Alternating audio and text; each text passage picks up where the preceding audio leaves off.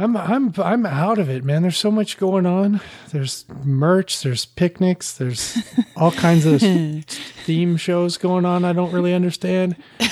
Christy just sent me a, a show sheet today for I haven't opened it, but I don't even know what it is. So I guess I'm doing a show called Too Many Mics with her at some point. Oh yeah, yeah. Oh, with Mike Farnan, I Mike think. Mike Farnan. Yeah. Oh, okay, okay. Well, when you're Mike, you just think, "Oh, that's Farnan." You don't think that's Mike. You know, Right. there's too there are too many mics, so I don't even think of the other mics in my life as mics. we we are just what we call each other, Too many mics. right? Like I'm Frizz or McFrizz or Drew or whatever to all my Mike friends, and yeah, I don't even think It's like them. the word Mike has become meaningless. yeah, it's like, "Hey, Mike," and no one turns around. all right, everything's been assigned. Uh, I gotta warn you. Um, I'm, I was looking at my notes for Friday a minute ago. Some of them don't make any sense to me. So don't- We expect that. It's okay. maybe I'll figure it out on the fly. But you know, because I think I'm being clever. Because I don't want to like tip my hand for all my jokes or whatever I'm going to tell. Because we're gonna steal your jokes. Yeah. And then I just look at it later. I go, "Yeah, I've, I've successfully hidden my jokes Confused from myself." Right, idiot.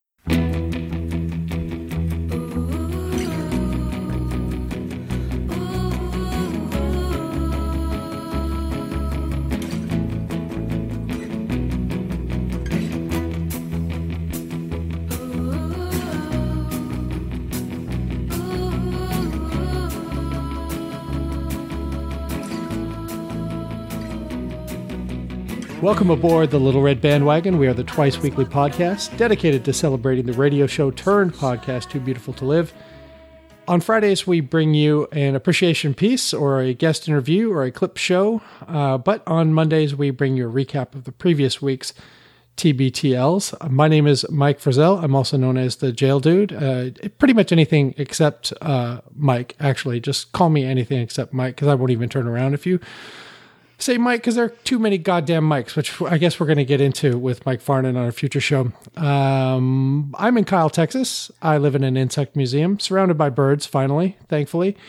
And I can't do it all by myself. So, up and down the most dangerous stretch of highway in America, I 35, where many people will meet their deaths this Memorial Day weekend. Um, I'm joined from New Brighton, Minnesota by uh, Ann Lundholm. Good morning, Ann. Good morning. You're painting such a word picture.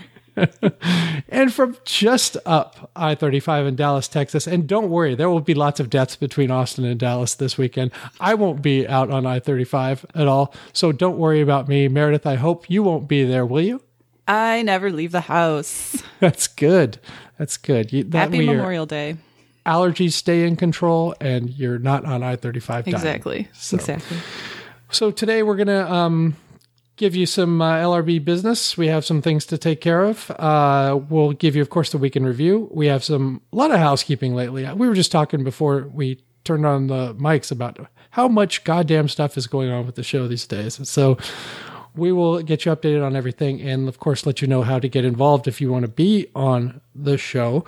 But first, LRB Business, the show that just came out on Friday, I was listening to last night with the delightful Sydney McElroy. And uh, Meredith, you were on that show. I wanted to be on there because it was about dogs, but it didn't work out. It was you and Bobby.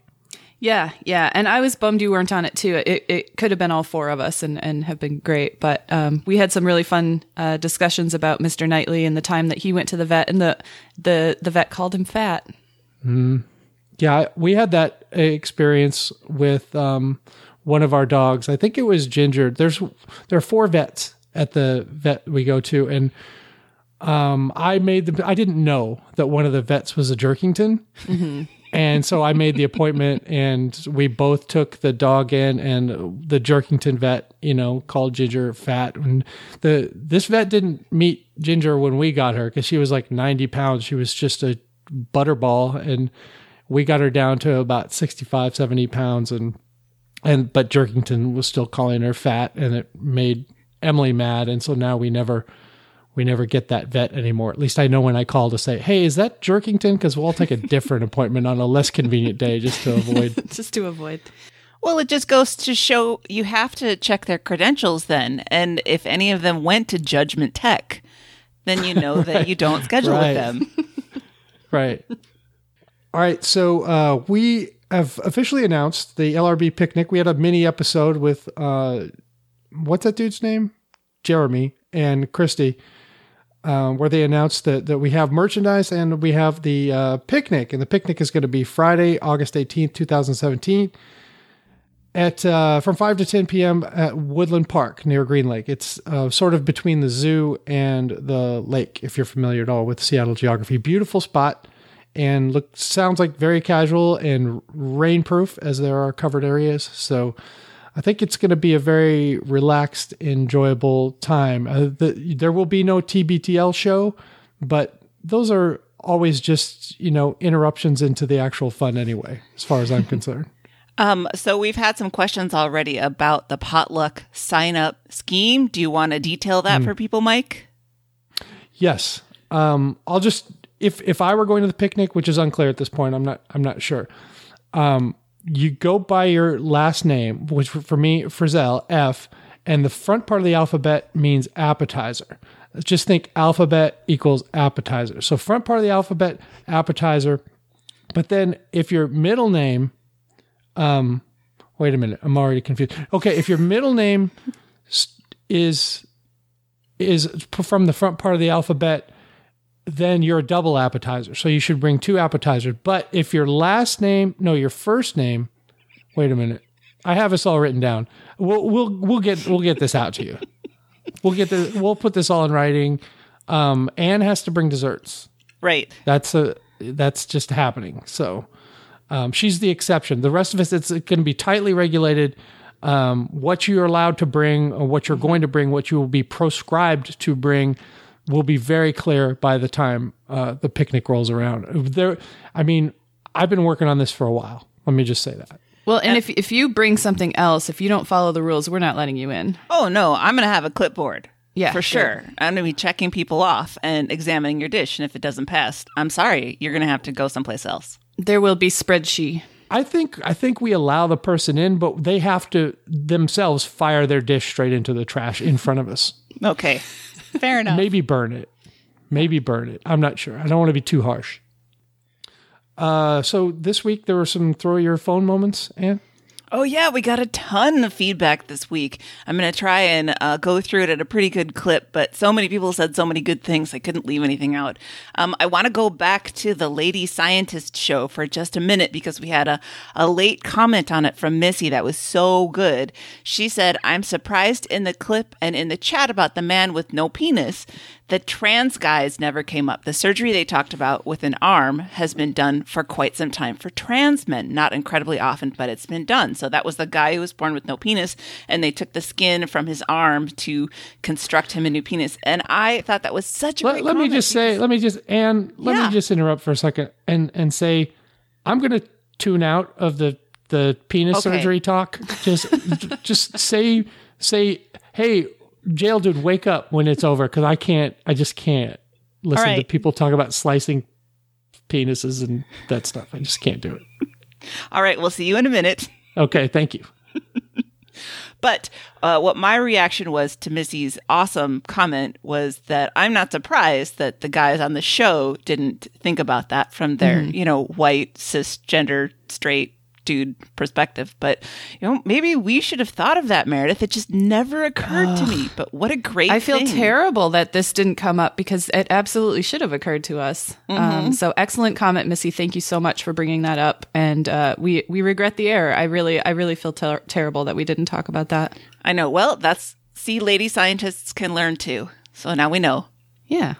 Um, uh, jail dude, you can come back. Oh, present. Yes.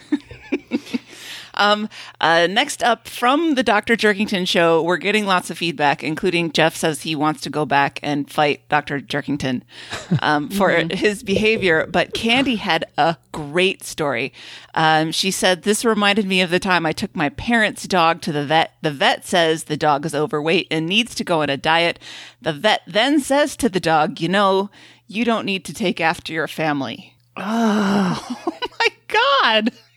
That's the dean of judgment tech. Holy crap.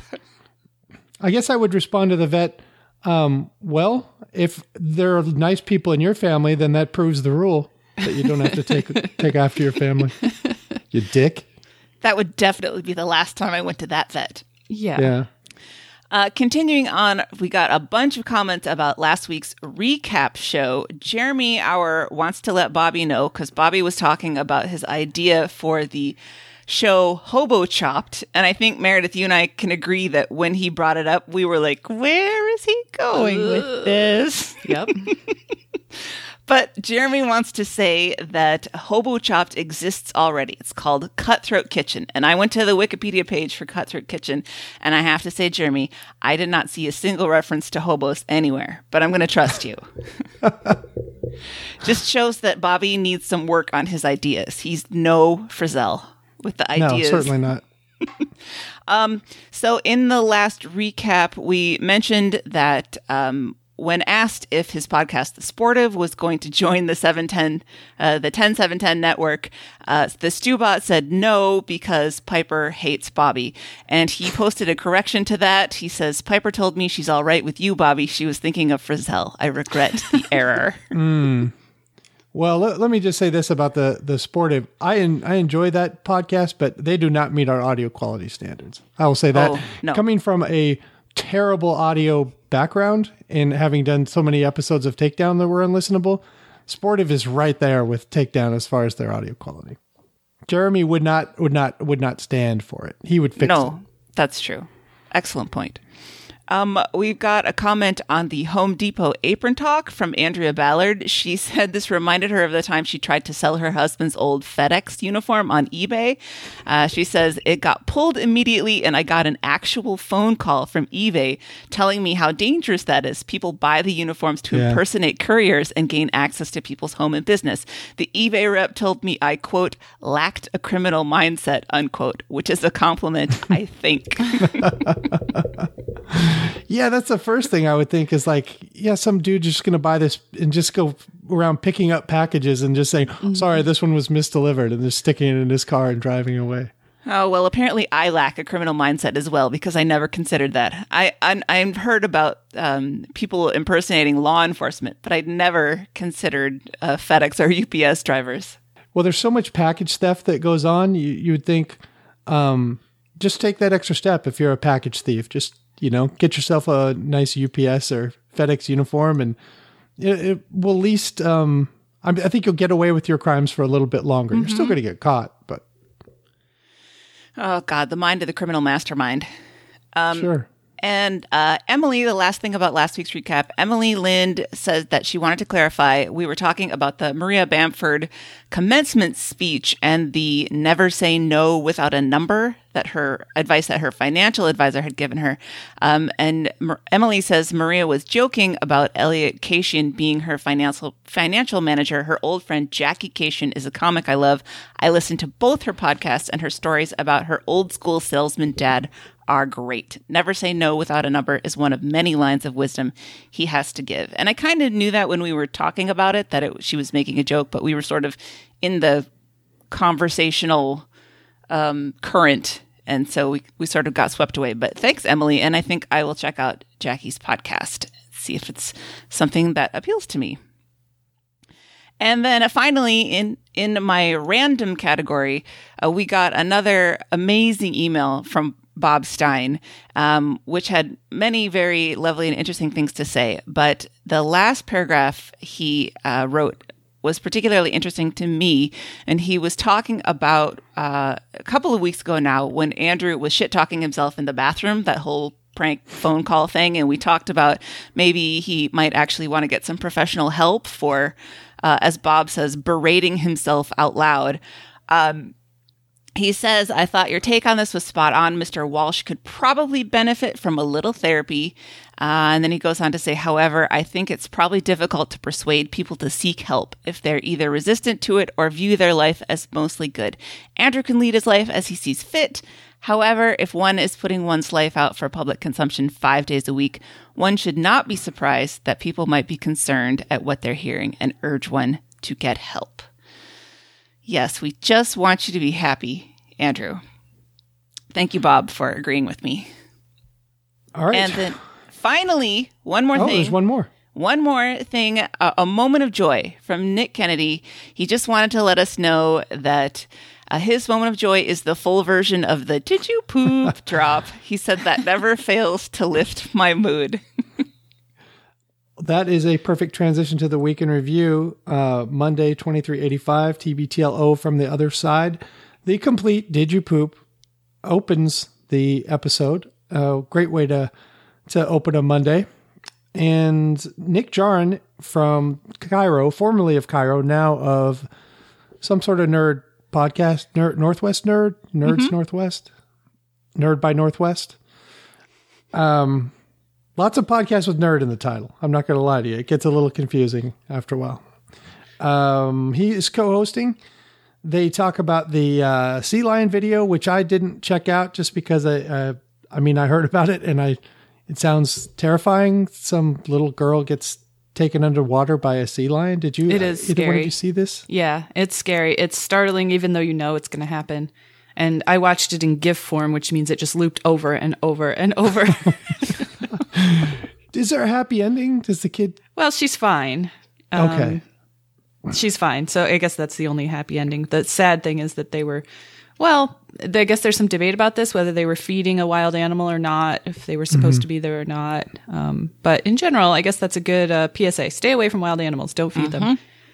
Well, especially keep your small pets and small children away from them because the the animals are going to want to have a little taste of them. I mean, they'll probably spit them out, you know, because they're not what they're used to eating, but they are the size of things that they're used to eating. So it's it's an attractive nuisance if you get near an alligator, or a sea lion, or some large large uh, carnivorous mammal. Um, that they're going to want to eat your eat your kid or your pet. So I'm really glad I didn't watch it. For some reason, the Newlywed Game, um, the uh, weird, weirdest, strangest place that uh, I don't know why I still find it funny. Strangest place you ever had an urge to make whoopee, and the lady says in the ass. When did we stop calling it whoopee? Uh, when the Newlywed Game went off the air, probably. Uh, there's a lot of random stuff on Monday. There, they do a lot of reminiscing over the night show. I guess there was some uh, bit where where Andrew read Kanye lyrics when Ka- uh, Kanye album came out or something. Uh, a transcript of Kanye reprimanding a paparazzo is what my notes Oh, say. right, right, right, right, right. Okay.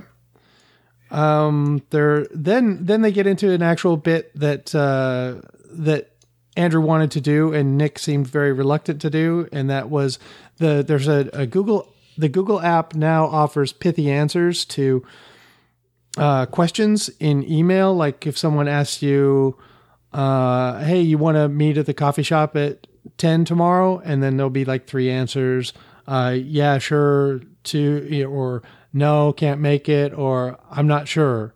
Have you guys seen this app? Is it? It's just on your phone, and and you just there's a box you can check. How yeah, does it it's work? it's in the Gmail app, the dedicated Gmail app, and it works on Android and iPhone. And once you go to respond to an email, there's just three little boxes at the bottom of the screen that you can choose to send a quick reply.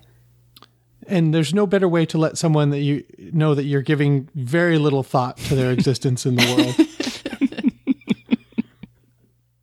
than to just click a click an answer. I can't be bothered to type the word sure. right, I don't have time.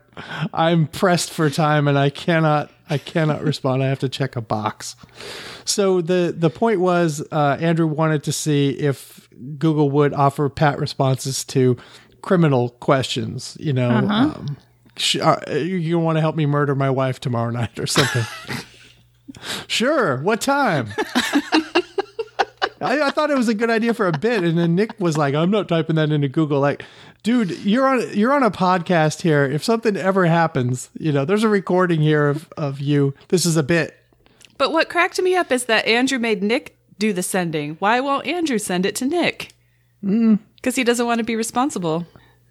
I I don't know. I, I mean, I just didn't see Nick's hesitation was weird to me. I guess he didn't think through, you know, like you wouldn't want to type that. Like if we weren't recording this and this wasn't going to be out in the world on Monday morning, and I and and Meredith asked me to type into Google, you know, l- let's go rob that bank in Midland, you know, tomorrow afternoon. I don't think I would type it in. you know, but it, but there's a record of it being a bit. I'm fine. Well, and I guess the, the good thing about this is there we, we now know how IP addresses work, and we also know that they're both on Andrew's Wi-Fi, which is called Robotron. so this all comes back to Andrew anyway. Yeah. He's he's worried about people finding his address. Now they have his IP. Now we have his IP address. We have his Wi-Fi address. right, right, right. Uh, so we, I think, it could have been a better bit if Nick were more down, but it was all right. Um, then uh, top story, Tonawanda sandwich guy. I thought this was a pretty interesting story, and uh, Emily and I disagreed on this. I'm fine with this guy. You know, he's he's got his routine. It's a nice shady spot. It's always open, which means it's not a busy street.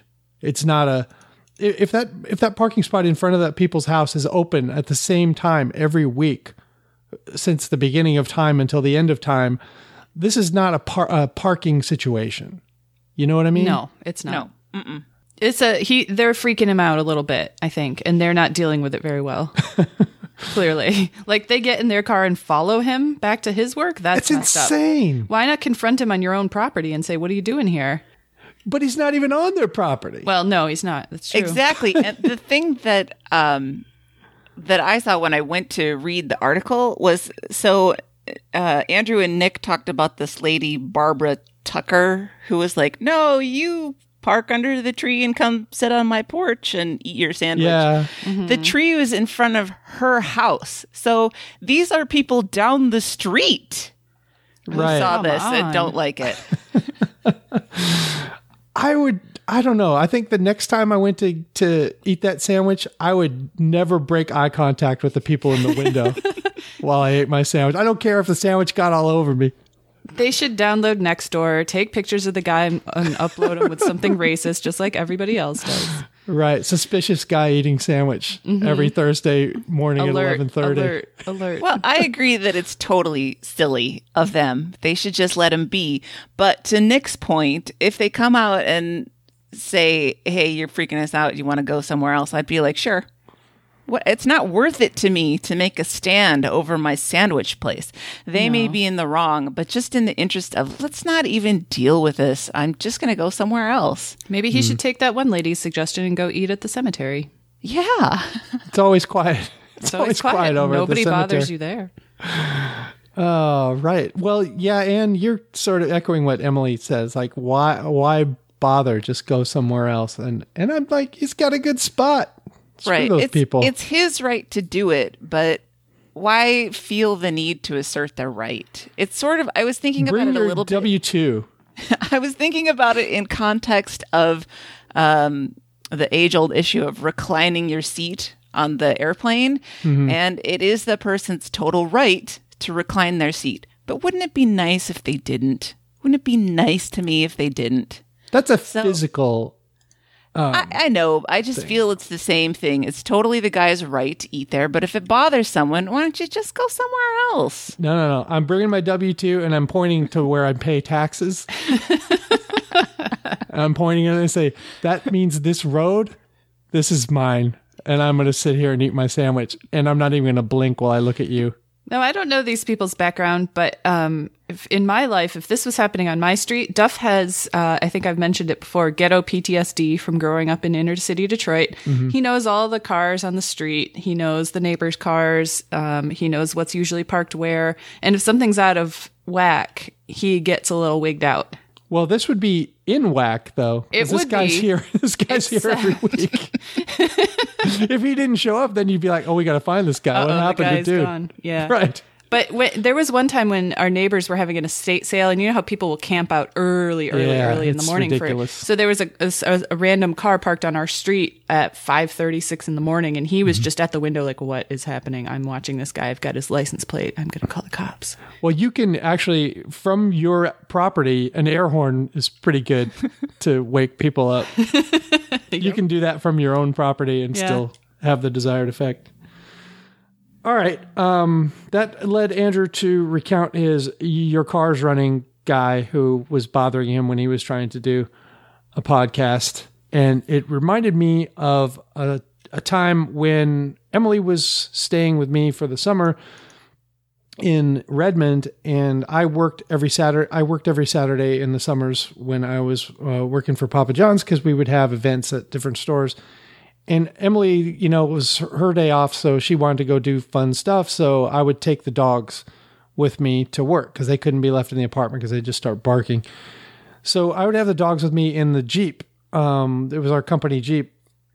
And one day we I was out in Maple Valley and we were having an event there and I uh, left the dogs in the Jeep. The trailer is behind the Jeep. I have banners attached to it and all that shit for for the event.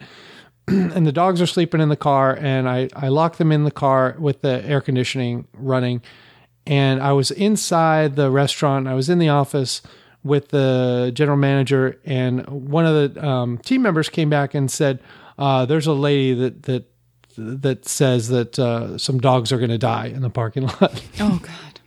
and I came out, and the lady and the and I said, "Yeah, those are my dogs," and and she said.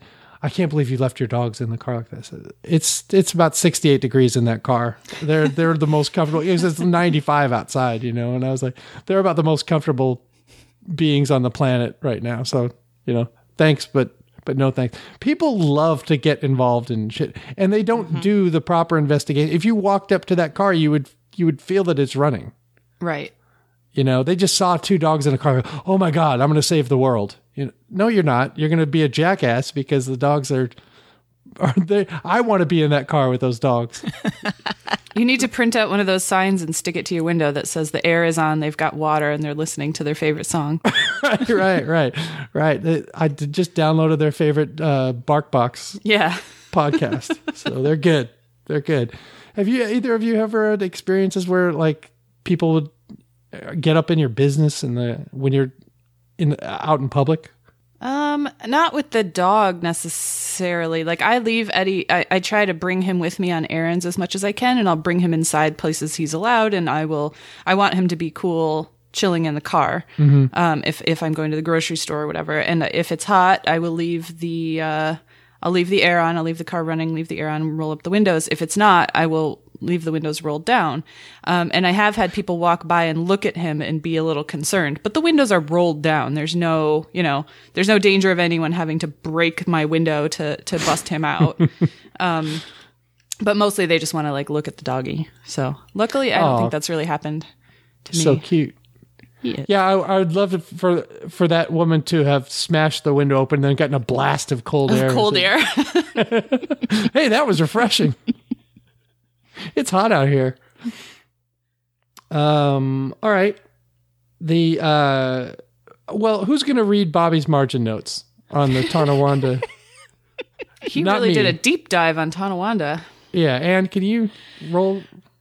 All right. Bobby's Tonawanda treatise. Andrew did pronounce Tonawanda correctly. There are actually three Tonawandas the town of Tonawanda, the city of Tonawanda, and the city of North Tonawanda. The cities of T and NT are known locally as the Twin Cities, which I, Anne, object to. Uh, continuing with uh, Bobby's paragraph, I was offered a crappy layout and editing job at the Tonawanda News, and that's what helped me decide I absolutely did not want to work in.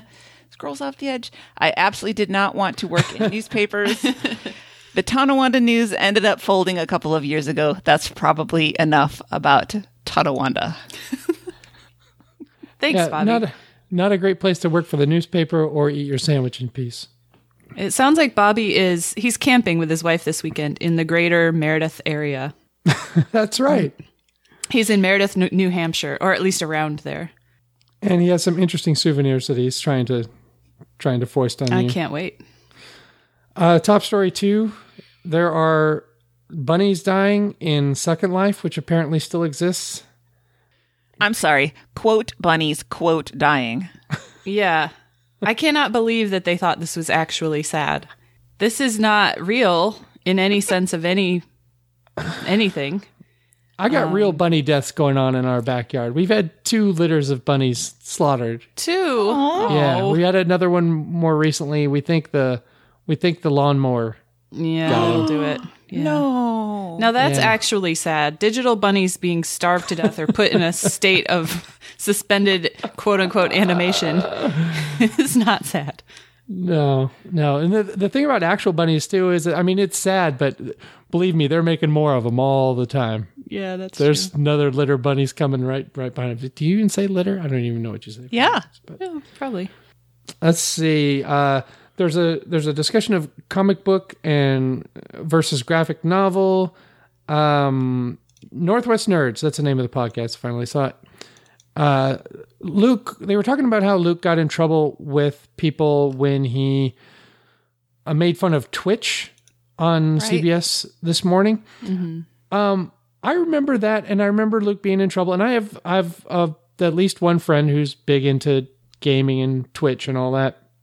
Uh, I think Luke was right. I think Twitch is stupid, and that that's okay. I mean, I'm into stupid stuff myself. I mean, a lot of people are into stupid stuff. That doesn't be just the fact that it's popular doesn't mean that it's not stupid. I mean, a lot of people voted for Donald Trump, and that was really stupid. A lot So- of people watch wrestling still. Yeah, that's totally stupid. And that's your right to do something stupid. But don't don't try to defend it as not being stupid because because it is. Watching people play video games on on Right. uh, It doesn't mean that you're stupid. no no no not at all. stupid. Right. And you can enjoy something and also acknowledge that it's stupid at the same time. right. Right. Right. My friend my friend Kirsch is one of the smartest guys I know. But he's really into Twitch. And that's the only thing that's really stupid about him. You know? You can say the same thing about three or four different things that I do, you know? Oh, Mike, yeah, he's a cool guy, but oh god, he does some stupid shit. You know? That's okay. Twitch is stupid. Luke was right. You know, it's okay.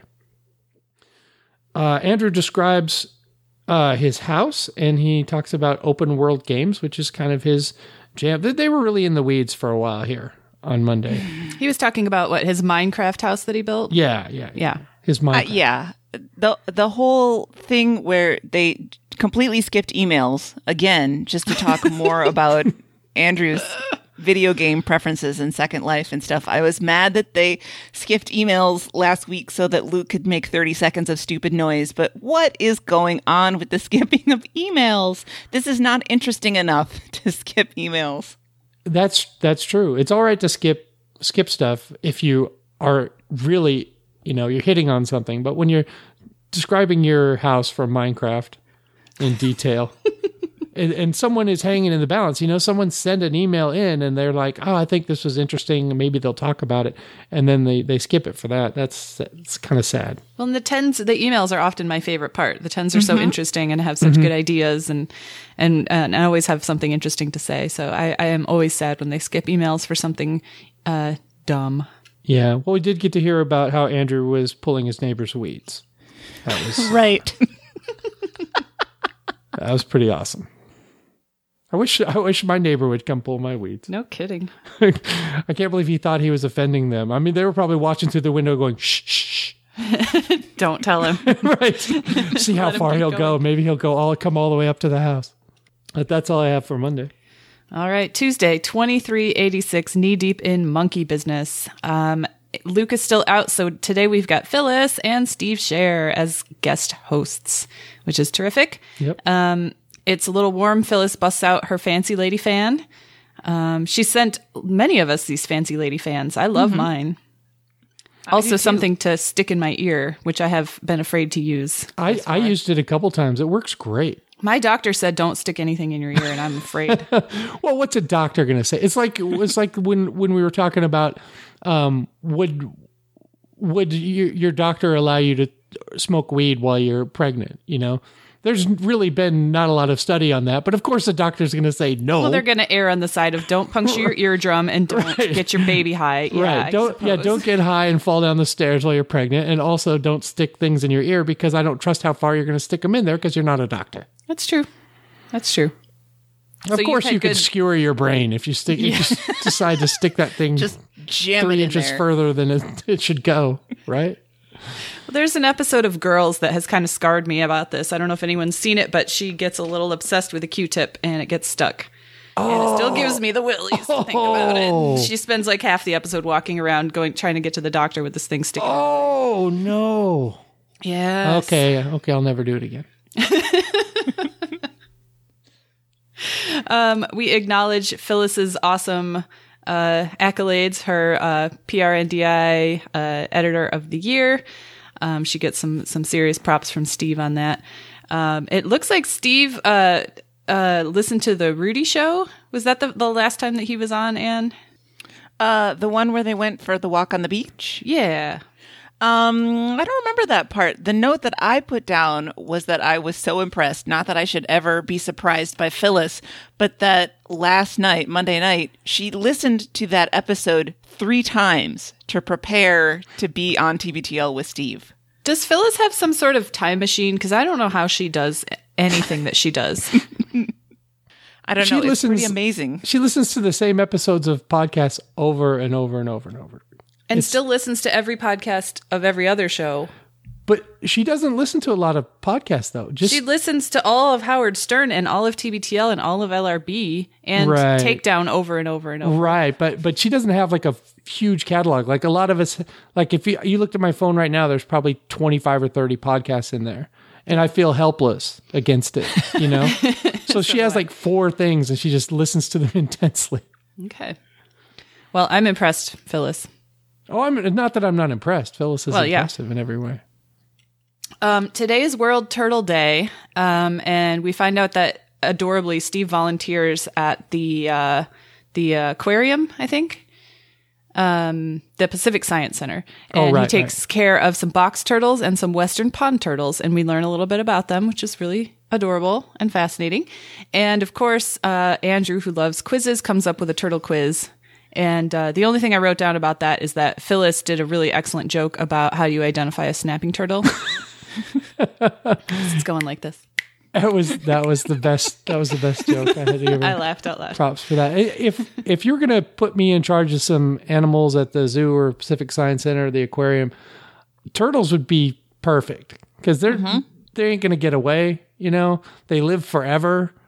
You know, because I just don't want to be the guy. Hey, you're in charge of this fish over here, and then like the next day it's tits up, and I'm oh man.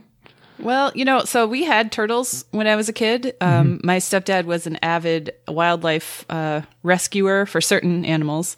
Um, we would take them to the to the you know animal sanctuary sometimes, but if it was like a box turtle or a painter turtle, he would bring them home and we would we would keep them uh, in our yard or in the you know an aquarium or whatever. Um, and then eventually, once they were okay to go back, he would release them back into an appropriate uh, habitat. And we had this one turtle that had been unfortunately kind of uh, chewed on by probably a raccoon, and it was missing its uh, front right leg and its back left leg. So it had two legs, and it could get around just fine. We called this thing Stumpy. That was my uh, name for it. It ran away.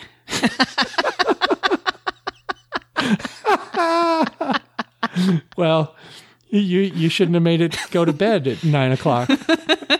Shouldn't have made him little- eat his peas. He had his little bindle over one shoulder, Screw this. and it was limping away s- slowly. Yeah. Well, they can move if they really want to. He had some bananas point. and some books. Yep, he's all set.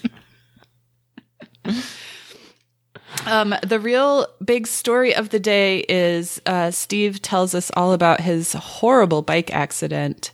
Um, the the he got hit uh, by a car while he was riding his bike by somebody who kind of zipped through a parking lane going way too fast, and he was very very badly hurt. But uh, he he's recovering. It's been what about a year I think since this happened. I hope he ruins that person. I want to hear about these pending legal actions. Yeah, it's not I hope, pending anymore. I hope 'cause bet Steve's on easy street for yes, the rest of his life. gosh, because I mean, it broke several bones, and the most horrifying part was that it split his nose in half. Yeah. Um, and I had a couple notes on that. He was so impressed with the surgeon, and I bet you he said he didn't have any plastic surgery, but I would bet anything that it was a plastic surgeon who came and stitched him up. Mm-hmm. Um, people think that plastic surgeons just do like nose jobs and stuff, but Right. they are often responsible for fixing up people who have smashed up their faces. Oh yeah, and that's a, probably can- a big part of their their job, at least in- initially when you get out of school, is you got to go earn your bones. you know? Cosmetic surgery is different from plastic surgery. Right, right. So I've got a friend actually who's a plastic surgeon, and she does mostly pediatric stuff. So kids who have been in car accidents, and the you know you can sew up their wounds in such a way that it's not going to leave terrible scars. And often plastic surgeons are the ones who have the the skill and the the training necessary to do that. Um, not that people in the ER can't. But um, I would bet anything that this woman who stitched him up was a plastic surgeon. Um, I think we, it's really important to point out that he was wearing a helmet that definitely, definitely saved his life. Luke, take note helmets save lives and then they talk a lot about bike safety Well, and how well, protective helmets save lives. Other helmets just cost eight hundred dollars and do nothing. do nothing but talk at you he was wearing a bike helmet an approved bike helmet Although the baldness helmet, you know, if that's all you got, throw that thing better than there. nothing yeah Right. yeah um, they talk about how uh, uh, drivers should uh, be a lot more careful about bike uh, cyclists and that perhaps the speed limit should be lower and that we should make eye contact with um, the cyclist to make sure that everybody's aware of what's going on. I think that's a really good point. Um, it's true that um, cyclists need to obey the rules, but they're not the ones driving, you know, two ton death machines. Right. Um, so the drivers are the ones who need to take more responsibility there. I'm always aware, even if it's it's my right. I, I don't care. I'm and as a cyclist, if it's my right, I'm not gonna take it in front of the car that's coming at me. I'd rather be alive. No, you err on the side correct. of caution. Correct. Exactly. Um, Andrew goes to great pains to talk about what a great driver he is. Um, and all I could think of through that whole discussion was all the road rage stories we've heard out of him in the past. Hey, did did either of you notice uh, when they were doing the video this week for the newsletter that Andrew was doing all the head checks yeah. Luke was doing, even though Luke was driving? Mm-hmm. Like he wasn't relaxed passenger. It wasn't in relaxed passenger mode. He No. was in like co-driver mode, like he was a driving instructor. I doubt Andrew's ever in relaxed passenger mode. He's backseat driving all the time. Right. It made me nervous because I was like, who has the steering wheel here? Because their their heads were moving in unison, like like we we used to have those two dogs that were brothers, and they would go on a walk, and their heads would swivel at the exact same things. And I'm like, who's in charge of this walk? Yeah. Um, Phyllis and Andrew kind of bond over both having had manual transmission Toyota Tercels. Uh, Phyllis tells a cute story about how she had those crank windows, and so when a dude motioned for her to roll it down, she looked real cool, going. "Er, er, er, er, er." Does that does that motion still still work? to roll it down. I guess that's going to phase out, isn't it? Because kids are going to be like, "What are you Do you, do you with just your hand there?" mock hitting a, the little button? Like, could you like? I need to talk to you about your sandwich. Could you just? no, I'm not going to roll down my window and talk about my sandwich. I'm just going to No. continue eating it. This is a free country. Go get an air horn if you want me out of here. All right, we get an email from Jen in San Francisco talking about uh, pedestrians saving parking spots and the um, relative legality of that, of people standing in the road so that when a car circles back, they can have the spot, or people, um, the time honored tradition of. Uh, of putting a folding chair in front of your house. And, and in, in the north, in the snowy, frozen tundra of the north, that's often because you just spend a bunch of time, uh, uh, clearing it out and shoveling it. And so I've only ever done that when I was like, I'm going to go get my car real quick, like put the thing there for just a second and then that's my spot. That's the only time I've ever really done that. But I've also never lived in a huge city like Chicago. Do where I had people do that like when they go to work and put a chair? I mean, I don't know. what's the don't know. limit I on think that? they do. In Boston, I think so. Yeah. we got four paragraphs on Tonawanda, but nothing, nothing, Nothing from on Bobby on this one. Andrew brings up his parking fight again. Um, and this actually comes up later in the week too, because Luke is actually getting irritated with the parking situation in front of Welsh Welsh and Doormat as well. My favorite part of this whole conversation was that Phyllis was just loving it. As obviously Steve doesn't know the story and Andrew's telling him the short version. and Phyllis was just laughing. She was so excited to be talking about this.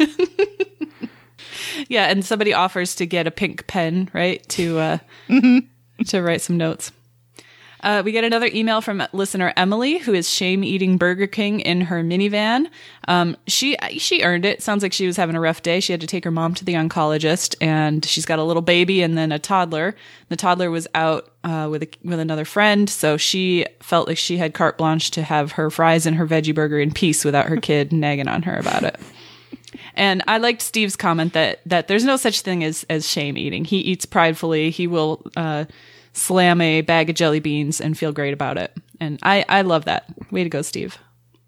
All right, so we go to Wednesday, number 2387, Soft Talk After Dark. Uh, Luke listened back to yesterday's show for all the talk they do about not listening to the show when they're on it. He actually did, and he loved it. And that, of course, drives Andrew to say that he figures that there is a contingent of people who just turn it off when they hear his voice first on the intro. I don't think so. Do you think that there are people that just are like, oh, no, Luke, I'm out of here? Maybe it's never occurred to me. Uh-uh. I think we would have heard heard from them because people post on the Stens page hurtful comments when they when they come to mind. Yeah, the Stens don't hold back. Yeah, we've That's seen true. we've seen a post where someone said, "I don't like Phyllis," you know, and like, what? What's You wrong know with she's you? a person, right? yeah, she's a person with a Facebook account. They're not expensive. We all have Facebook accounts. So Andrew has to dissect his performance um, while Luke was out, and he thinks that he was much better on Tuesday than on Monday, uh, despite the fact that he was extremely prepared for Monday and not so much for Tuesday. Um, if being extremely prepared means having the Google story, then maybe don't prepare so much, Andrew. I didn't mind the Google one. I just thought Nick could have played along a little better. I know you didn't mind it, but I was horrified. I know. I thought I should have said this on terrible. Monday, but I was like, I can't believe they're sending emails back and forth as content. I don't know. I, I I think if it were executed better, I think e- everyone could have enjoyed it. Perhaps. It- he, he should have told Nick beforehand. I'm going to ask you to type some things into Google about murdering people. so be be prepared to do it and not Get just on say, board I don't now." know. I'm scared. Uh, once again, he critiques all his vocal ticks, uh, like sorta, you know. He says he needs to slow down and not say those three things. That's funny because I think Luke went on a campaign way back in the radio days where he was supposed to get the buzzer if he said like, and that kind of stuff just doesn't work. So I, I wish him luck with it. No, and but- Andrew said this several times, and it's it's not changed. No, uh-uh. I mean, you I think he probably think forgets about, about it as soon in, as- in the moment. Um, uh, Paula Poundstone mentioned our friend Lynn on the Late Show with Colbert. I don't want to talk about it too much because uh, Lynn was so embarrassed by all the attention that um, it brought out his his social anxiety. He said, "So we don't want to drag you through it too much more, buddy, but." Um, uh, Andrew said that nobody was talking about it on the Stens page, except for the fact that there were three separate threads going on talking Yeah. about how Lynn got a name check on Colbert. So uh, I guess Andrew taking Facebook off of his phone is already affecting how much he sees. Um, the more interesting thing that this led to was that Paula said that people cheat on Wait, Wait, Don't Tell Me. And that leads to a discussion of whether that's true. And uh, Luke talks about the stuff like you, c- you can be asked fewer questions or stuff like that that's just logistical. Um, but then he was making some sort of vague references to a, a person that does cheat. So I went back and I looked at who was on the episode, and it was Luke and Paula and Roxanne Roberts.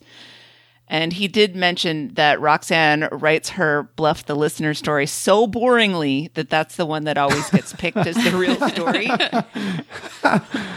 I hadn't thought about that. I, well, maybe it's not intentional. Maybe she just writes a little boringly. yeah, know? maybe she's not that funny. is Yeah. Right, right. the true scorecard on a show like that is is how many spoofs you get in. You know, are you the one who brought the house down three times, or you know, I don't want to win the thing. I don't give a shit about that. But but did did I make everyone laugh? That's the point of the Uh-huh. show. Yeah, I, I mean, it's not to, as Andrew suggests, the the whose line is it anyway level of points giving, but um, but Lynn points out lots of mistakes in his uh, stats roundup for Wait, Wait, Don't Tell Me. Uh, Luke also says that some people bring notes for the lightning fill in the blank round, and the people who do that are generally the ones who win. And I don't see how that can be considered cheating. Just because you prepare for the quiz doesn't make it cheating. when you don't want to prepare for something and someone else does prepare for it, that's when you call them cheaters. You know?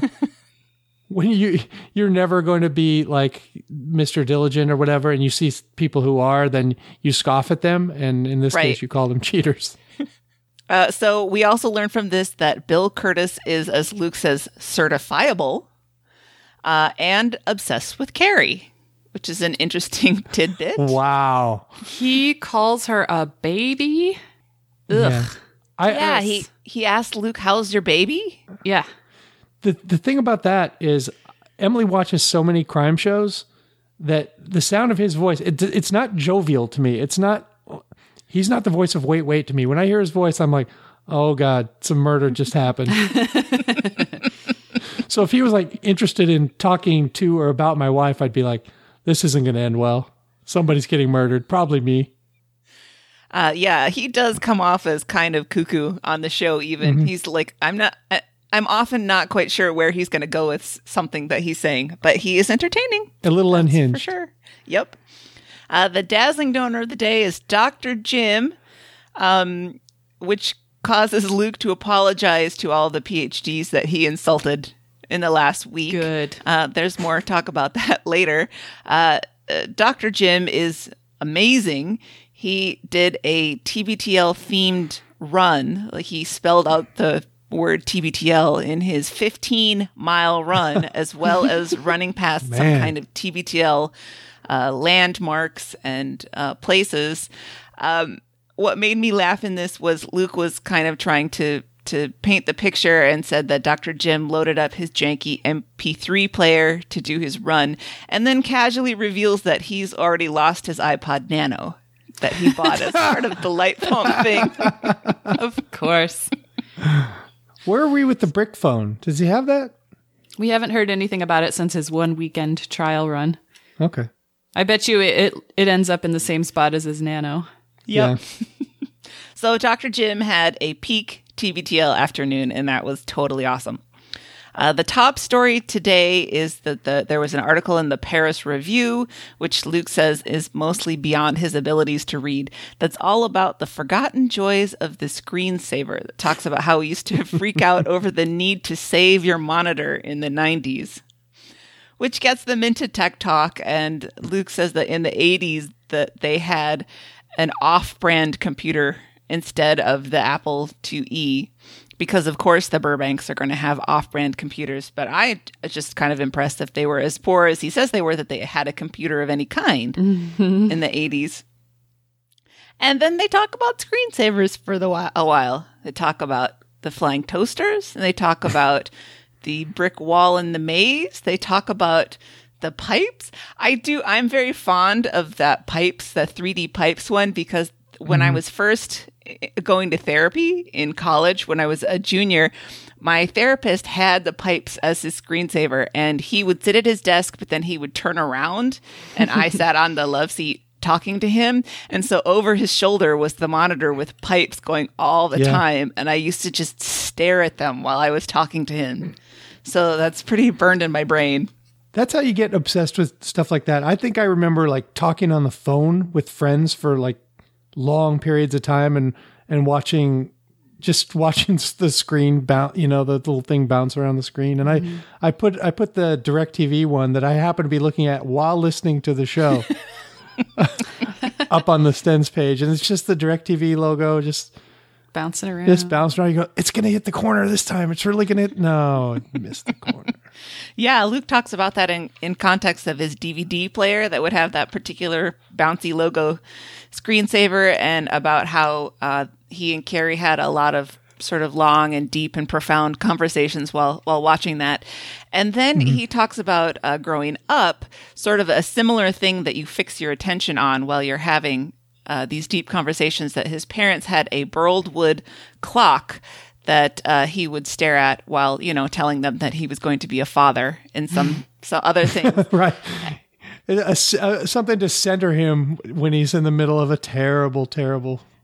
Yes, Confession. Uh, I, I can't even imagine how that conversation went, but they they get um, a little fixated on the idea of burl clocks and and what a burl is, and they kind of get to it. They read a definition, but I worked with a lot of wood products in my second job, and I just want to say that a burl is just a tree tumor.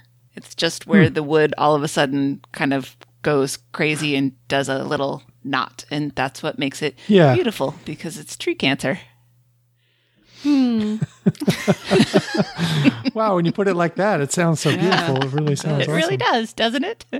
And then Andrew, um, I don't think Andrew quite got what Luke was saying, but he was, I guess, trying to relate to um, the idea of having something to focus on while you're talking. And he was telling a story about when he was a kid and his parents were talking to him about something very serious, and he was obsessively picking apart a napkin into Ooh. tiny little napkin pieces or balls. That does not surprise me about Andrew one bit. My mom likes to fidget with stuff, but she channels it by, for instance, saving all of her Starburst wrappers for two years and then braiding a huge chain out of them. Like she'll do this crazy origami thing where she like folds them and then makes an, a loop and then hooks the next one into the loop. And then she comes, and you could make a, a Christmas tree garland out of the Starburst wrappers that she's got. Or she'll take her M&Ms and sort them by color while she's talking or whatever. Wait, she wait, does wait. these- Doesn't everybody sort their M&Ms by color? Well, I suppose. It's weird if you don't. Yeah. We'll link her Etsy in the show notes where we can get the Starburst Yeah. chain mail. Uh, and in emails for the day, uh, Kirsten wants to uh, contribute to the discussion from last week about the King of Thailand and his crop top half shirt. And she says exactly the things that Meredith, you brought up in the recap last time, in Yeah. that it, it looks like his tattoos are fake and that he has a pet poodle named Fufu. I felt very superior. I was like, I know this already. We already talked about it. We must have read the same Daily Mail article. Yes, and Luke speculates that the purpose of this crazy crop top then is t- purely to show off all the fake tattoos. That's so weird. I know. I regardless of anything else about this guy, I think he's got some significant psychological issues going on. Yeah. I am glad that he is not my king. Um, then Andrew goes into something that's unrelated to emails that he's been thinking about, and he says he shouldn't talk about it, but then he starts talking about it, as they always do, and wants to know if somebody tried to pay Luke with Canadian money up there in the Bay City by the border, would he take it?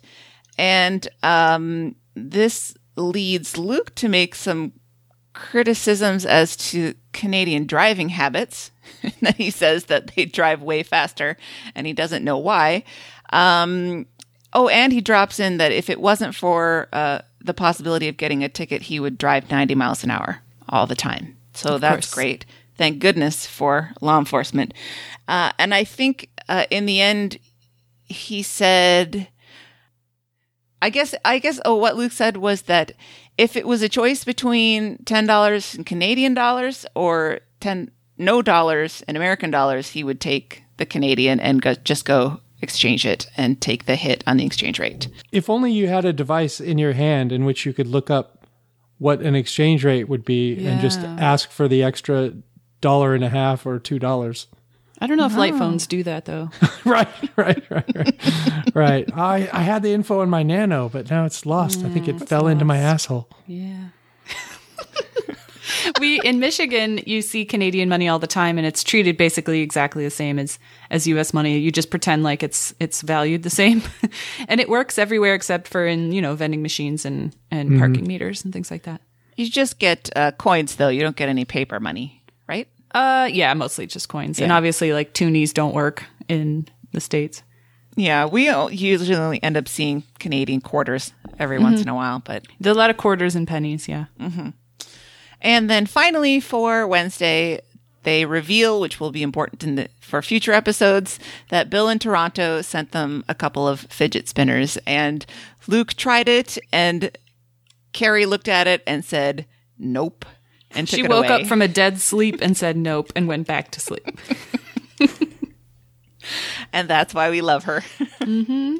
That's why Bill Kurtis loves her. Can you blame him? All right, Thursday, 2388. My dogs are diet barksing. Andrew is right off the bat with his self loathing, uh, talking again about all these words that he shouldn't be using on the show and talking too fast. Uh, Luke says something about how he also talks too fast, but then he realized he was listening back at double speed. Um, I can't, I can't really judge this because I also listen. I listen at one and a half speed just to get it over with faster. Um, so I have no idea if they're talking too fast or not. I can't do it. Sometimes, uh, like, I'll, I don't know, something will brush against the, my phone or something, and it'll propel it to one and a half times speed, and and I'll be listening for like a minute, and I'll be going, "This is horrible. What's the fucking hurry? Why, why are we rushing through?" The, and then and then eventually I'll be like, "All right, that's that voice sounded too high," and so I'll look at my phone, and go, "Oh, I've been going one and a half for a while. Let's, I got to stop this bullshit. I just can't One and a half for TBTL. One and a half is good. Um, I when I I, listen on when I listen on normal speed, I'm like, what is taking so long? and So two boring, is way forever too, taking. it is. Uh, and two, but two is way too much. I would, I would. Oh my god! Way too much if I listen. yeah, I've at- sped it up to speed. two, and it's uh, half speed is entertaining if you want to Yes. know what it'd be like if they were hammered doing the show. Yep. Um, Luke mentions that uh, he had a fid- fidget spinner on stage with him. Um, for some reason, they start talking about Carrot Top and Gallagher and get kind of into the weeds about um, the feud between the two brothers, Leo and Ron. Uh, how Ron has been kind of uh, stealing Leo's. Is it the other way around? No, you're right. Ron, yeah, Ron is touring kind of ambiguously as Leo and kind of fooling people into thinking he's the right Gallagher. See, going to a Gallagher show, that's really stupid. That's really stupid. But if I found out Anne went to a Gallagher show and enjoyed Gallagher, I'd be like, ah, I I love Anne, and she she has one stupid thing that she does. yeah. Oh man, when he brings that watermelon out. Wow, that's entertainment. Sledge-o-matic is something else. What a brilliant idea, and it still has legs somehow. It's never not funny. Yeah. Um, Luke mentions that on stage uh, with his fidget spinner, he handed it to Sherman Alexie, but Sherman Alexie has OCD and he was slightly sexually aroused by it. So um, he took it away. and Andrew, I think, was kind of horrified by that. Um, they mentioned the KUOW quiz, and as we know, Andrew's obsessed with quizzes, and he was kind of jealous that he didn't get to do the quiz with Luke. Um, the dazzling donor for today is Christy Wise, the nice lady. Yay. And yay, Christy. They talk a lot about how wonderful she is, and we all agree. They give her an associate producer credit on the show, basically. um, and she plugs the archive project, of course, and uh, asks Chris Hayes to follow her on Twitter. She never misses an opportunity to do Nope. that. and then she, of course, demands that uh, they play the spreadsheet song. It's always good to listen to. Mm-hmm. The top story, t- sort of, for today is this uh, the story of debauchery in Minnesota. The last uh, night that they're in town, the whole reason they're there is Saturday morning fundraising. They're supposed to be there to knock it out of the park during Wait, Wait, Don't Tell Me. And uh, Friday night, the guys got super drunk and stayed up till at least two. Luke's phone died, so he slept in, woke up at about 9:47, still drunk, ran to the station, tried to get in at 9:57 and his key card doesn't work. And there was a guy who wouldn't let him in the building, uh, and then there was another guy who offered to walk him into the building. These people are serious about their security. But he probably looked like a mess, you know? He probably did look like a bum. He probably had his shirt on backwards and was soaked in whiskey or something. Um, but he actually did eventually get in and made it on the air in time for their first break and raised a whole bunch of money. So pretty terrible. Um, Andrew did something very similar. Um, ran there, was out of breath. he felt super guilty about it. He's the only one of the two of them who mentioned feeling guilty. I think. oh, he wouldn't have done that if not for Luke. I mean, he he would have been there. yeah, and. Andrew talks time. about how kind of how they enabled each other the night before. Like everyone's doing it, and I can hang, and we're all in this together. But you're kind of on your own when you wake up at 9:47, and your friends are depending on you. morning you is going to hate evening you at that point. yes. I had a hard time figuring out how I felt about this because I was as responsible at 16 as I am at 40. I never was crazy and I never wanted to party and I would never behave in this way. And so there's a part of me that's going, well, yeah, everybody oversleeps one in a while, every once in a while. And the other part of me is like, oh my God, I can't believe how irresponsible this was. And I was thinking, if I was Amy Wu, who was incredibly gracious about the whole thing, and uh, I'm wondering if that's sort of enabling their behavior a little bit. But if I was Amy Wu, I would have been like, oh, no big deal. It all worked out in the end. Let's just get on with the thing. And then I would never invite them to help again. Right. Exactly. Yeah. Cl- I mean, this seems like something. I, I agree with you, Anne, about this kind of conflict of is this, is this, how terrible is this? This is something that like a 22 year old does. This isn't something that 40 wonderful year old men do anymore. It shouldn't be anyway. Um, especially when they're on a work trip for a specific purpose. You you kind of have to focus all your attention on that thing and make sure that you can show up for it and do your best. And it sounds like they did raise a lot of money, so all's well that ends well. But um, it it doesn't mean nothing, you know. It's it's kind of it, it seems kind of unprofessional to me. Mm-hmm.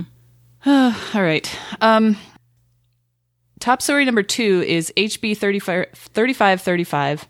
Um, Texans can now hunt feral pigs and coyotes from hot air balloons, but it doesn't mean we think we're better than anyone else. You guys have just been waiting for this day, haven't you? Well, I I've had my eye on a hot air balloon for a long time, but really had no practical use for it. But uh, now I can justify the purchase. Well, it's it's interesting. I I- I couldn't figure out at first why hot air balloons. Like, what a strange conveyance. But um, it's because the hogs have figured out the sounds that the helicopters make. Right, They right. are They had a, extremely smart. they passed a law a couple of years ago or last year. I can't even remember how long ago it was that you could hunt from hunt them from helicopters. the, Mm-hmm. the hogs are like, "Hey, there's a fucking helicopter. I'm out of here." Now they'll be the hogs are on the lookout for j- big shadows. Yeah, they learn. They'll learn what a balloon is. Yeah, maybe the fact that the helicopters can move with speed sort of makes up for it. Now you're in a hot air balloon and you see a, a hog somewhere and you're like, hang on. You can get a beat on a two-legged turtle, but but you you're not going to catch up to a razorback. Oh, I think Stumpy could outrun a hot air balloon. so, so he's getting away. God damn it. Now, feral hogs, if you're not I didn't know anything about this until I moved to Texas and feral hogs are fascinating. They're they're extremely invasive, extremely destructive and dangerous. Mean as Um, fuck. Yeah, and they're they're extremely smart and it's hard to trap them, it's hard to kill them, it's hard to control them and it sounds like the whole like there's large portions of the southern United States that are a risk for invasion and Texas is kind of ground zero for it. It's people who have abandoned their farms and the pigs have gone feral. And so I think for a while I was reading a little bit about this. Um, the agricultural commissioner Sid Miller, uh, who has declared a hog apocalypse. Um, so they were trying to to use chemical warfare basically, and they were trying to poison them. But that's also a really tricky thing to do because there's no way to guarantee that it's just the hogs that are going to get it. Um, and the the poison that they use is warfarin, which is a blood thinner. It's actually a medication. And it's something that is in rat poison too but it's not a great way for them to to go. Um, so and there's not been a lot of studies about it. And then you can't use the the meat because this is often something that is served in restaurants. I see wild boar on the re- on, on menus a lot. Um, but it has to be uh, slaughtered in a certain way for it to be usable. Do you have to land your hot air balloon after you blast one of the hogs and then That sounds like a hassle. Maybe you can just like know. drop a flag on the hog that like marks it as yours and then come back later. Yeah. maybe you'd work in teams and there's a truck or something i don't know i i I next time I'm out in hill country, I'm gonna I'm gonna get out my binoculars and see if I see any hot air balloons. There was a floating horrible hot air balloon accident a few months ago down here. A lot of people died. Really? Yeah, it wasn't. They weren't hunting hogs. It was just like Oh. a tourist thing, and it was probably five ten miles from our house. It hit a Yikes. power line and just disintegrated. Just went up in flames. Yeah, they're scary. I don't I don't think I would ever. No, I don't want to get in a hot air balloon. I would, would totally would want to do it. Really? Yeah.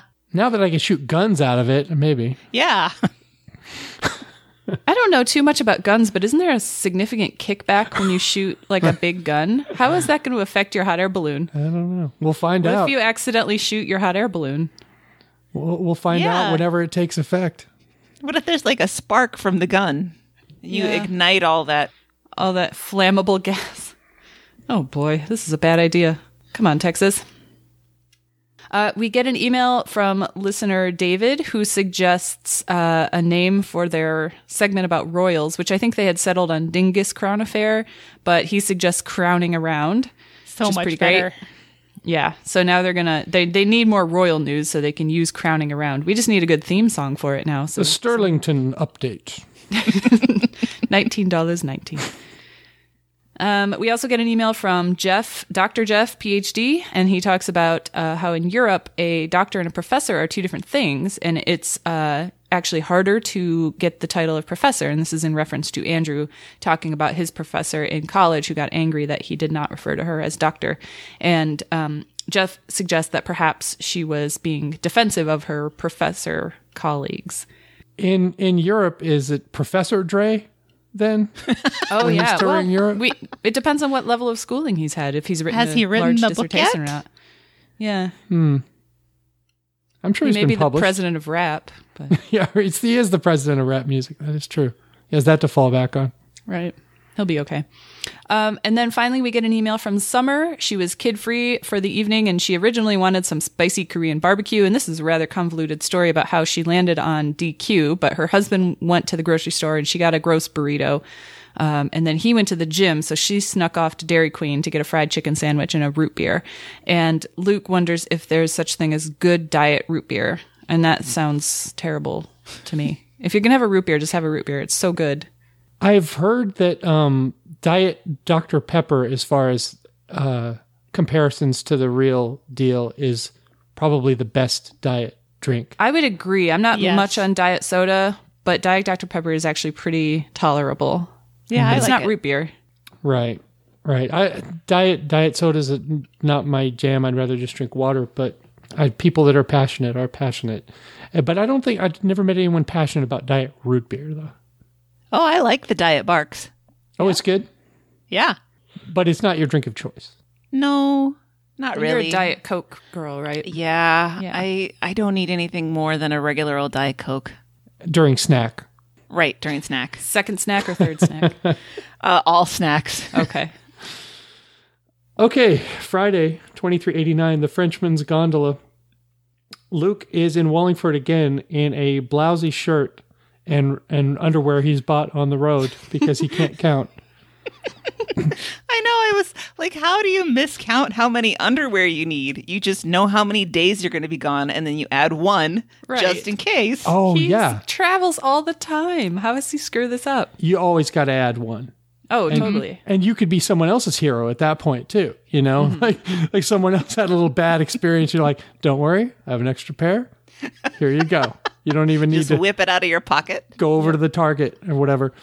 Um, yeah, I mean, you never know when you have an accident. I had one recently that you all know about. I was, um, I was at the discount. good. I was at the discount tire, and I was getting a couple uh, new tires on my car, and and they just handed me my key, and you know, I was ready to go, and I went out to where it was sitting by the curb, and you know, I'd been in the lobby around a lot of people and I had a little gas and I'm like, I need to let a little gas out, right? So I'm standing right by my car and I let a little gas out and it just, you know, it just feels warm. It's too warm. Why is it still a little warm? gas and a little more. That's too warm.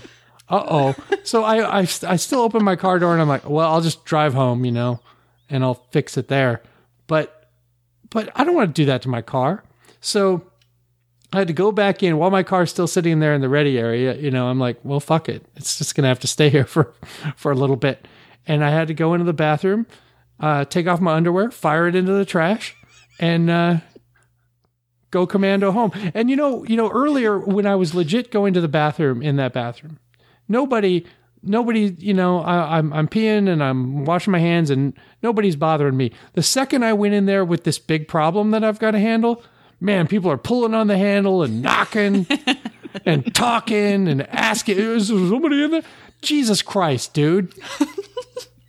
I've got a situation in here. So, yeah, that shit can happen. It can happen on the road. Get yourself an extra pair. Do your count. add one. Yeah, just like you said, Anne. It's not. It's it's, it's not rocket science. I usually add more than one, and it's not because of accidents. It's not like I'm shitting my pants all the time when I'm traveling. It's more because I change my clothes several mm-hmm. times a day for some reason. I just know now that I that's something that I do, and I'm not going to change back into different underwear. Like if I take a shower or whatever, like you have mm-hmm. to have a new pair for that. So mm-hmm. I'll often pack several additional pairs. Well, it doesn't take any room. This isn't like taking an, an extra sport jacket. You know, Right. Just jam another pair of underwear in there. It doesn't matter. The the cost benefit works out greatly in your favor for shoving some extra underwear into your. Yeah. Never a bad move. Um, this this shirt. I never went back and looked at the video for this shirt. Is this kind of shirt ringing a bell? Is this something that's a It's like a stripy shirt. Yeah, the the funny thing about it was that I listened or I watched the video before I listened to the episode, and when the video started, I thought to myself, "What is that shirt that Luke's wearing?" I honestly it's not his usual gingham. took note of this like white shirt with horizontal, I don't know, black or navy stripes on it, and I was like, "Hmm, maybe not, Luke." And then there was a whole discussion about it. it put me in the mind of the, the when I met Emily, I had a shirt that I really liked. It was a long sleeve shirt and it was kind of in the style of a baseball undershirt and that the sleeves were colored and the were colored like green and the and the rest of it was like a cream mm-hmm. lighter color. And I love that shirt. So comfortable. I thought I looked good. Uh, the minute we were in a relationship, she was like, "Please don't ever wear that shirt." as, as soon as she was comfortable enough to say it to me, she had me 86 the shirt, and I still have it. And you know, I, maybe maybe if Emily leaves town, I'll I'll wear it for a day. You know, because I love it, and I think Every I once in a while, do you just you just take it out of the drawer and kind of look longingly at it? It's hung up, and I can see it. I, I see its little sleeve hanging there. I said, "I used to love you so much." Shirt. Reminiscent of your single days. Yeah, yeah. I, that's the only thing I miss. Just wearing that oh, the days shirt. when I could wear whatever shirt I wanted. Right, right. I could wear pleats, uh, tassels Oh, on my boy. shoes. You know, all that stuff. That I'm grateful for Emily. right, all that stuff that she was just like, nope, nope. Tassels on your shoes. you gotta. That's gotta go. Trash for that. Us Weekly, who wore it best, commentators are discussed. I guess somebody got off a pretty good line. Uh, I, I'm not familiar with the Us who wore it best, but I guess it's a phenomenon. I suppose just washed up non celebrities commenting on other people's outfits. Yeah, it's I like bloggers or people who are on like deep, deep cable shows and stuff. I've never heard of anybody who's on those. The Onion makes a Chris Hayes joke. Uh, be, apparently, the Onion thinks that MSNBC is so popular because they've got beefcake like Chris Hayes going on over there. If you want to go for the good-looking people, like if I want to watch the news with the sound down just for the for the attractive people, you got to go Fox News on that. I mean, Oh, yeah. Oh, they're come extremely on. superficial. Yeah. yeah. Well, about the women anyway. Right. My I have a friend who once said that Fox News exists because the retired hookers have to have some job. Oh, wow. Yeah. If I want actual news where I'm going to uh, turn up the sound and listen, then yeah, I'm I'm more MSNBC or CNN, mm-hmm. Fox News. Just the constant apologizing for for Donald Trump. it is just amazing. It is funny. Yeah. Uh, Wallingford parking is discussed again. Uh, as is the fist fight question, which was the question that they addressed in the newsletter video who would win in an actual fight between Luke and Andrew. And I totally would take Andrew in that. you, you think so? Oh yeah, having having met Andrew, Luke's point about about Andrew's reach. I mean, you're you can't get in. You would not be able to get inside on Andrew if he decided to hold you off because That's true. He has long arms and big mm-hmm. hands. Mm-hmm. he is about my height, but yeah, he has like simian arms and and hands, just huge. But he's you know? also a scared little chinchilla on the inside. Right. Oh. he doesn't have the fighting spirit. Oh, I think I think once he he let loose, he would go. I, I'm Uh, totally you think maybe Andrew camp. Maybe his rage would take over? Yeah, because Andrew, I'm sorry, Luke, Luke has a quick temper, but he's he's also, you know, he's quick to let it go. Like he he's a typical guy who gets in a fight in a bar and then you're laughing with the dude later. You know, like, yeah, that was stupid. We had a fight in a bar. Andrew would be like, this is this is it. This is this is the end of my life or his life. Now that I'm actually fighting. It, Well, we talked about this on the show a bit ago because there are, uh, there there have been moments in my life. I'm very much like Andrew in that way. I'm non-confrontational. I don't want to fight with anybody. But there were a couple times where I snapped, and I was impressed with myself at how well Mm-hmm. I snapped. And I was uh, like, everything that I was saying was like, "This is awesome! I love this." And if I was into like physically, I was yelling at two men, so I wasn't going to get in a physical altercation with them. But if I had, it probably would have been awesome. Yeah, I, I, I don't know. I don't even think it would be close. He- He's physically bigger. He's angrier, and he has more bottled up. Um, and there's no, there's no evidence that either one of them can actually box. We're not talking about boxing, because No, this is like like sparring. yeah, or- people people don't box when they fight. You know, Eh, I don't know. So maybe like Luke would headbutt someone and be done with it, and Andrew would have somebody on the ground and wouldn't stop hitting them. Right, exactly. Exactly in a blind rage. I mean, Yeah. that's that's the way I picture it. But uh Marcy is the dazzling donor of the day and uh drops a reference to who got her involved with the podcast and well, I think we're all glad that individual is gone forever. Um, she is retiring from her army doctor position soon and wants to open a, a clinic and a tattoo removal shop, which I I think is great because she's probably you know outside of outside of having worked in a prison for a long time, having worked in the military, she probably sees so many regrettable tattoos. Tattoos, yeah. Well, and it also, I'm, I'm good, good choice, Marcy, because uh, I think you're going to become a zillionaire. Uh, there's a lot of money in tattoo removal. It's as somebody who's gotten two tattoos removed, it's very expensive.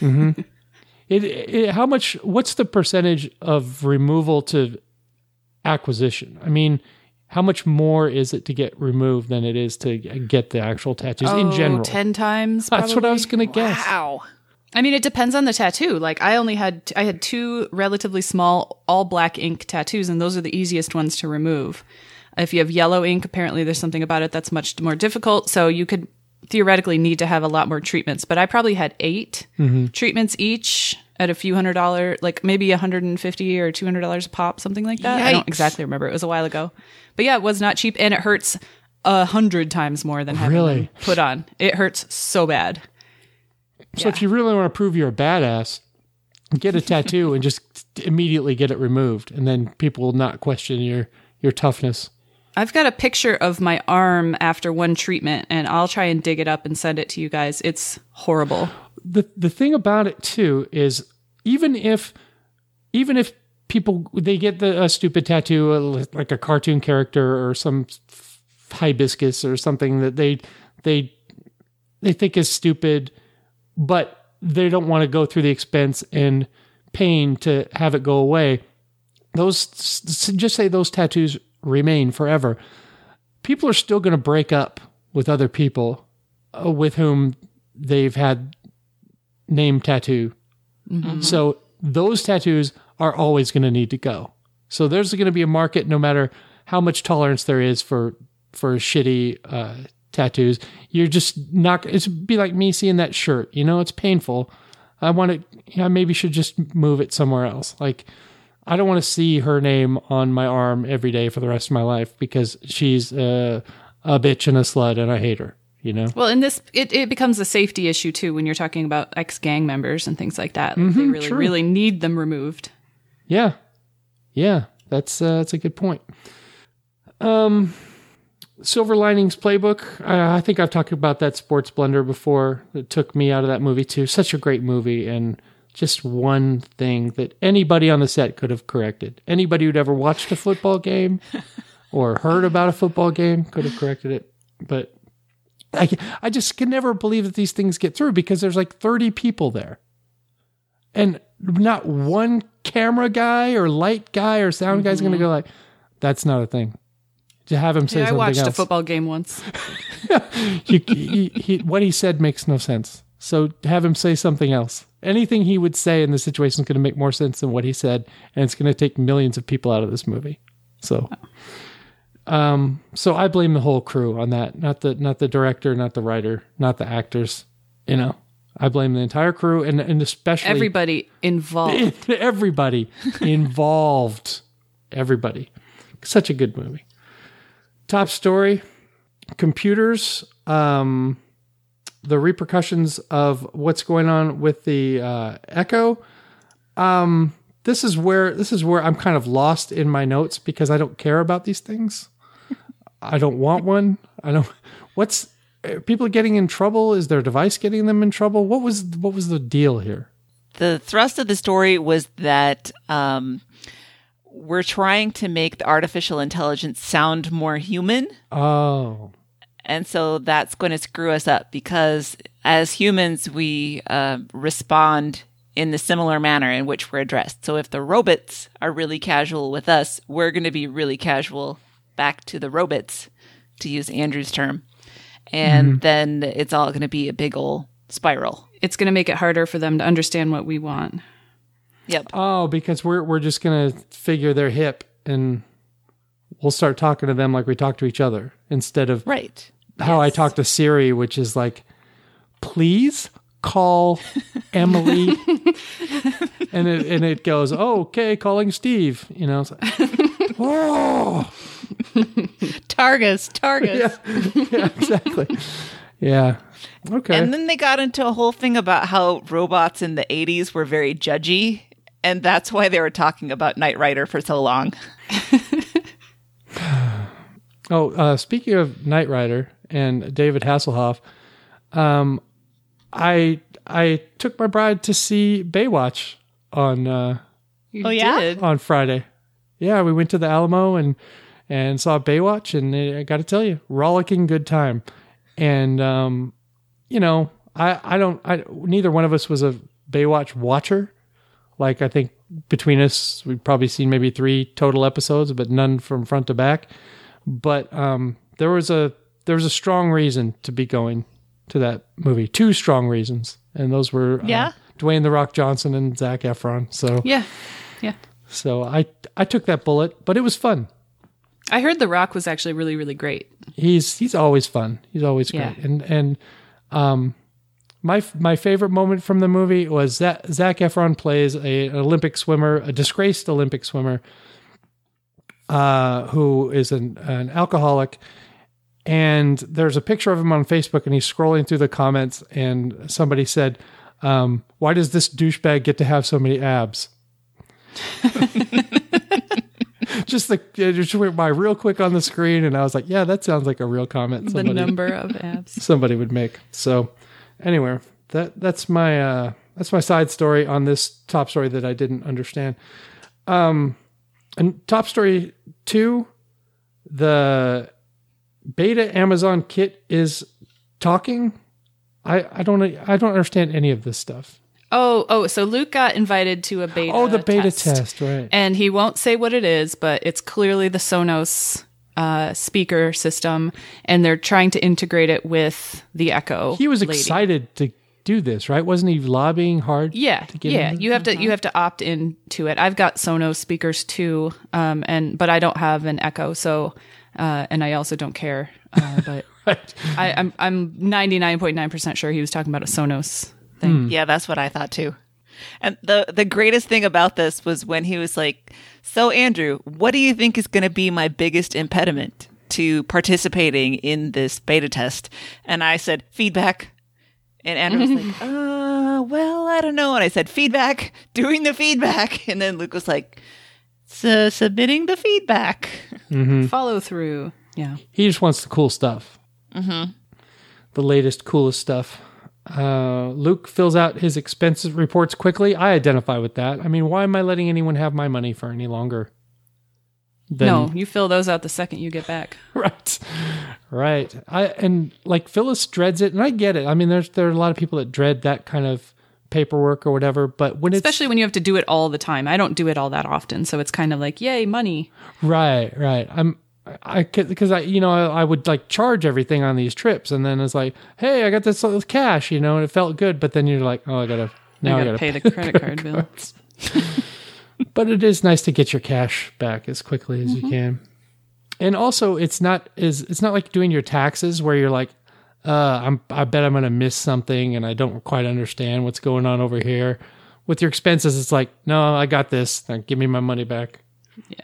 Voicemail, Corinne, Steve Holt is a Walsh.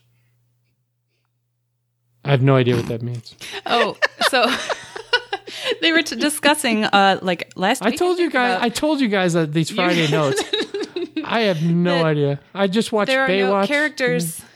There are characters that are only referred to by their first and last names, and she came up with Steve Holt as somebody who's always referred to Mm-hmm. as Steve Holt, not just Steve. And then she also mentioned that they, she's got a local politician named Steve Holt, and so she has to live through uh, nonstop signage that just yells Steve Holt at her all the time. Oh, it's like Bob Sacamano in, in Seinfeld. They never just say my friend Bob or Yeah. Mr. Right. Sacamano. It's Bob Sacamano. All right. Well, thanks for explaining Friday to me, guys. you guys have anything else? Uh, I just wanted to say that they were running out of time. And so they decided to skip the rest of the emails and possibly sometime in the future do an all email frenzy show. And they said that they had some really intense, riveting emails that they wanted to share. And I was like, that you will never get around to playing now. No. I mean, let's just kiss those emails goodbye. I think we're done with them. I'm not a Sorry, fan of the email frenzy because I, I think when it's something interesting, talk it out. You know, not like we're in a 30 seconds on. Someone's brought up something interesting. Let's put 30 seconds on the clock. Well, email frenzy is more of a concept than a reality. yeah, that's true. It never actually, they never adhere to the timer. So does it really matter? Yeah, I I noticed. uh I noticed the uh, one of you wrote that they're they're still butthurt about the being pontooning being pointed out. Yes, Andrew brought that up in the during the dazzling donor section where he he says that he got called out for using the word pontooning instead of platooning. I think and I you knew that meant you. You, you did it. the original calling out though. I did, but you were the one that put it on Facebook. Well, yeah. So, any questions for Amy Wu or something? I was like, I don't know. Ask her if there's a left-handed public radio person she pontoons with at NPR or something. he does it. He deserves that, this. Uh huh. I'm not going to lay off it. So, all right. Music for your weekend. Andrew, Rod, Lee, dance my pain away. Luke, John Prine, she is my everything, and Tiff in Chicago. The Frights with tongues. So there you go. And, hey, at least I got the music for your weekend, even though I didn't quite understand um, anything about all the Amazon bullshit or that Steve Holt is a Walsh. Uh, got the music for your weekend. Nailed it. Yep. As long as you stick the landing, right? Yeah, Who cares what happened before that? Yep. absolutely. Then let's head to housekeeping for today. Uh, I hope everybody heard the special little um, burst of an episode that came out that Mike talked about at the top of the show, announcing new merch in the merch store. Uh, head on over to littleredbandwagon.com. We have got men's and women's t-shirts and tote bags and mugs, and the designs for the t-shirts and the tote bags were uh, Christie's brilliant idea and sourced by the tens. So that's pretty cool. And she's still thinking about other thing that things that she wants to put in the merch store. Now that we've sort of gotten it all figured out, I think we're going to have some more stuff go up there soon. So I'm so excited. I've got a sweatshirt and a t-shirt and a tote bag coming my way. I have a hoodie for me and for Emily, a t-shirt and a tote bag. You better believe I'm flooding the the LRB page with pictures of these things. Excellent. Uh, as always, the archive project continues. Remember, for each archived episode you submit, you're entered into the raffle to win a wagon full of loot from one of us. Uh, if you are buying things on Amazon, and I know you are, please use our affiliate link, lrb.com slash Amazon, to give us a few pennies.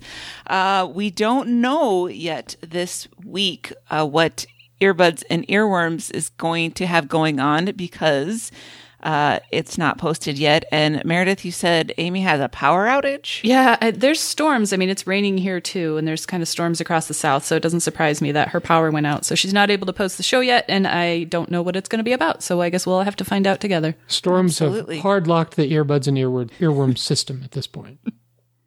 but we'll we'll get out of it. We'll get those uh, overnight ratings for you as soon as we can sort that out. And uh, send in your favorite LRB moments as Christy uh, spins her little web and makes her plans for a, a best of LRB clip show. Um, let us Don't bother what with you like. penis fingers. We already we're already all over that one. Yep. that was the that was the layup. When as soon as Christy put that in the chat, I'm like, well, penis fingers, obviously. I've nominated "Sit Your Ass on the Seat." I think this is going to be an and. it's clip mostly Anne. Yeah. All right, if you want to get involved with the show, go to littleredbandwagon.com. There's a form you can fill out to be on the show. All our contact info is there. Check us out on Facebook, our page or the Stens page. We often lurk around there. Our show Twitter is LRB Podcast. You can email us at littleredbandwagon at gmail.com. You can send us a voicemail or a text at 802 432 TBTL. That's 802 432 8285. And with that, and why don't you get us out of here? Until next time, this is the next party. We love you, Jen. Nailed it.